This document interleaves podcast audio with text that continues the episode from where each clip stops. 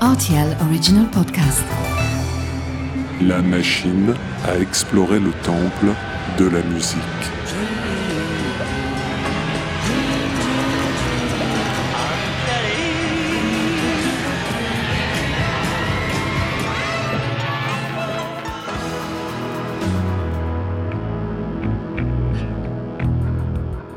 Les titres phares des artistes méconnus, les titres méconnus des artistes phares. Ma machine à explorer le temple de la musique a pris l'habitude de nous faire perdre nos repères dans le temps. Cette fois, c'est dans l'espace que nous allons nous égarer.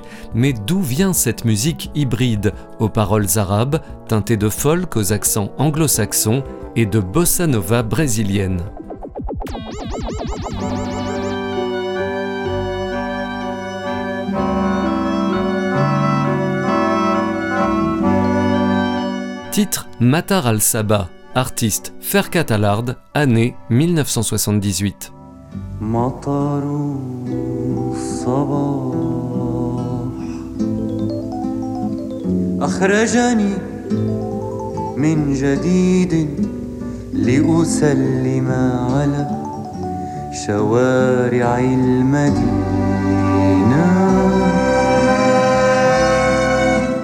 Non, nous ne sommes pas sur une plage de Rio de Janeiro, mais dans le Beyrouth tumultueux de la fin des années 70. Cette musique est celle d'un trio composé de Toufik Farouk, Elie Saba et du chanteur Issa Majali.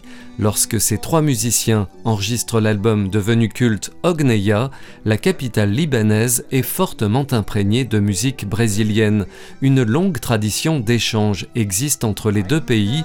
Le Brésil possède d'ailleurs la plus importante diaspora libanaise du monde, ce qu'on appelle les Brasilibanes.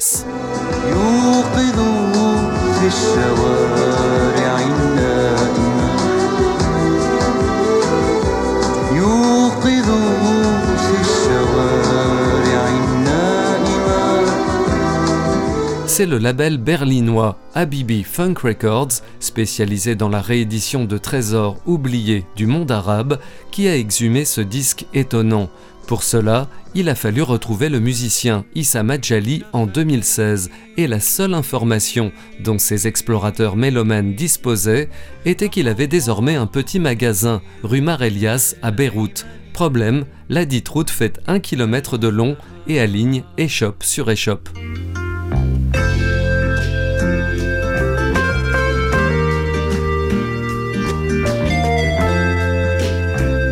Une enquête et quelques thés plus tard, les gens de Habibi Funk Records retrouvent Issa Majali. Ce dernier n'est pas contre une réédition, mais propose de commencer par son album solo Salat Ila Jaka Delhard qu'il avait enregistré en 1977 à Paris avec son ami Roger Facre.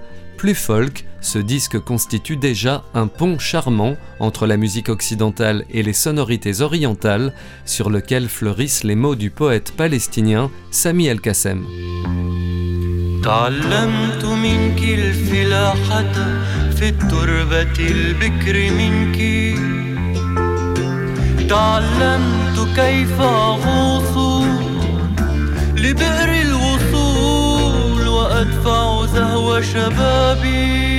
L'album, qu'Issa Majali enregistrera par la suite avec ses deux compères à Beyrouth, est encore plus indéfinissable. Ogneya est un savant mélange de folklore libanais, de jazz et de musique brésilienne, où le chant d'Issa Majali est sublimé par les arrangements de Ziad Rabani, fils de la légendaire chanteuse Férouz, et par le sens du groove du trio.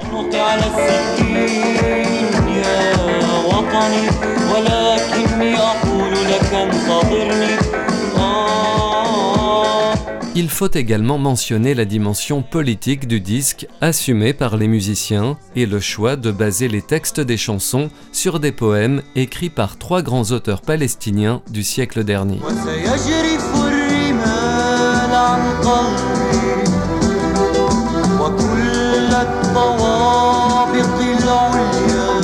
Personne ne sait vraiment si la musique peut changer le monde, mais elle peut assurément l'embellir.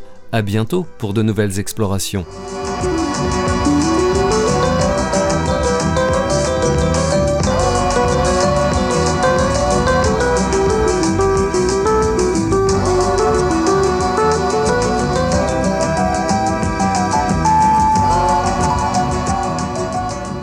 RTL Original Podcast.